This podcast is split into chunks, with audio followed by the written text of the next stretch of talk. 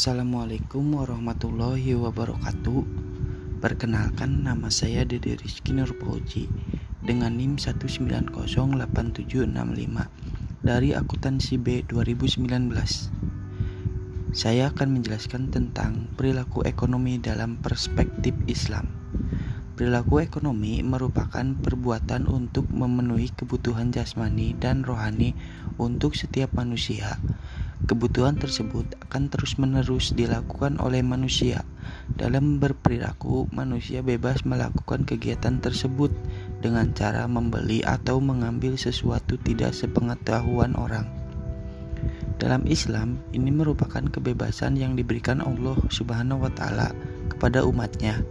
Islam sebagai sebuah ideologi mempunyai pandangan bahwa perilaku manusia bukan dalam keadaan dipaksa, dan bukan juga memiliki kebebasan. Islam juga tidak memperbolehkan perilaku manusia untuk melanggar aturan yang sudah ditetapkan oleh Allah. Islam mengharamkan menggunakan asas manfaat sebagai batasan dalam perbuatan karena manfaat menurut pandangan manusia tidaklah sebuah kebenaran yang hakiki yang diajarkan oleh Allah Subhanahu wa taala. Islam juga melarang mencampur adukan antara yang bersifat haram dan halal. Hal itu merupakan bagian dari perilaku ekonomi. Perilaku manusia dari perspektif Islam diatur oleh pandangan Islam tentang kehidupan di dunia, yaitu dalam memandang kehidupan dunia merujuk kepada visi realitas dan kebenaran yang muncul sebelum mata pikiran kita memunculkan keberadaan. Pandangan semacam ini bukan hanya untuk kebaikan diri seorang saja, namun juga untuk semua anggota masyarakat apa pun agamanya. Allah berfirman di dalam surat Al-Baqarah ayat 177 yang artinya Bukanlah menghadapkan wajahmu ke arah timur dan barat itu suatu kebajikan.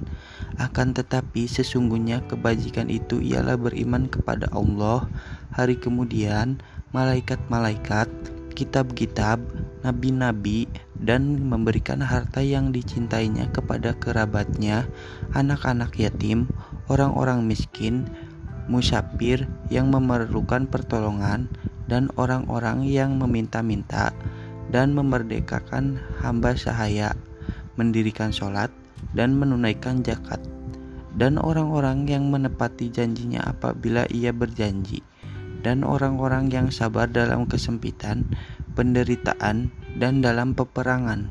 Mereka itulah orang-orang yang benar imannya, dan mereka itulah orang-orang yang bertakwa. Ayat tersebut memberikan pengertian bahwa konsep tauhid semestinya menjadi prioritas terpenting bagi setiap muslim yang hendak membangun hubungan manusia dengan Allah. Hablum minallah, manusia dengan manusia, hablum minanas, dan hubungan manusia dengan ciptaan Allah lainnya. Pondasi filosofis masyarakat Islami ini pada akhirnya akan menciptakan lingkungan yang penuh kedamaian antara konsumen, pembeli, dan produsen penjual, di mana pun setiap dari mereka akan bekerja sama satu sama lain untuk memuaskan keinginan dan kebutuhan mereka masing-masing. Hingga sekarang, hubungan vertikal hablum minallah belum pernah dibicarakan dalam setiap teori perilaku konsumen konvensional, di mana dalam kenyataannya hubungan ini merupakan pondasi yang akan mengaruhi keseluruhan struktur konsumsi Islami.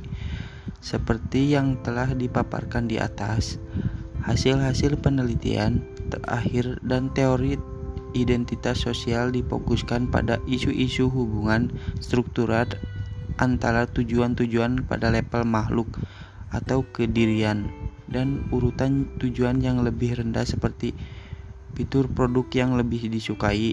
Dua paradigma ini telah memberi relatif sedikit perhatian terhadap isu-isu proses kognitif yang telah mengesampingkan sisi spiritual.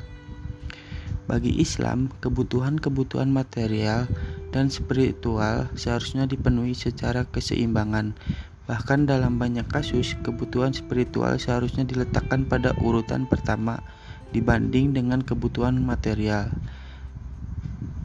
Dengan perbedaan filosofis yang mendasar pendekatan konsumsi konvensional sebagai kebalikan dari pandangan Islam, para muslim tidak memiliki pilihan lain untuk secara ideal memahami perilaku konsumsi muslim bukannya melihat ulang konsep perilaku konsumsi islami.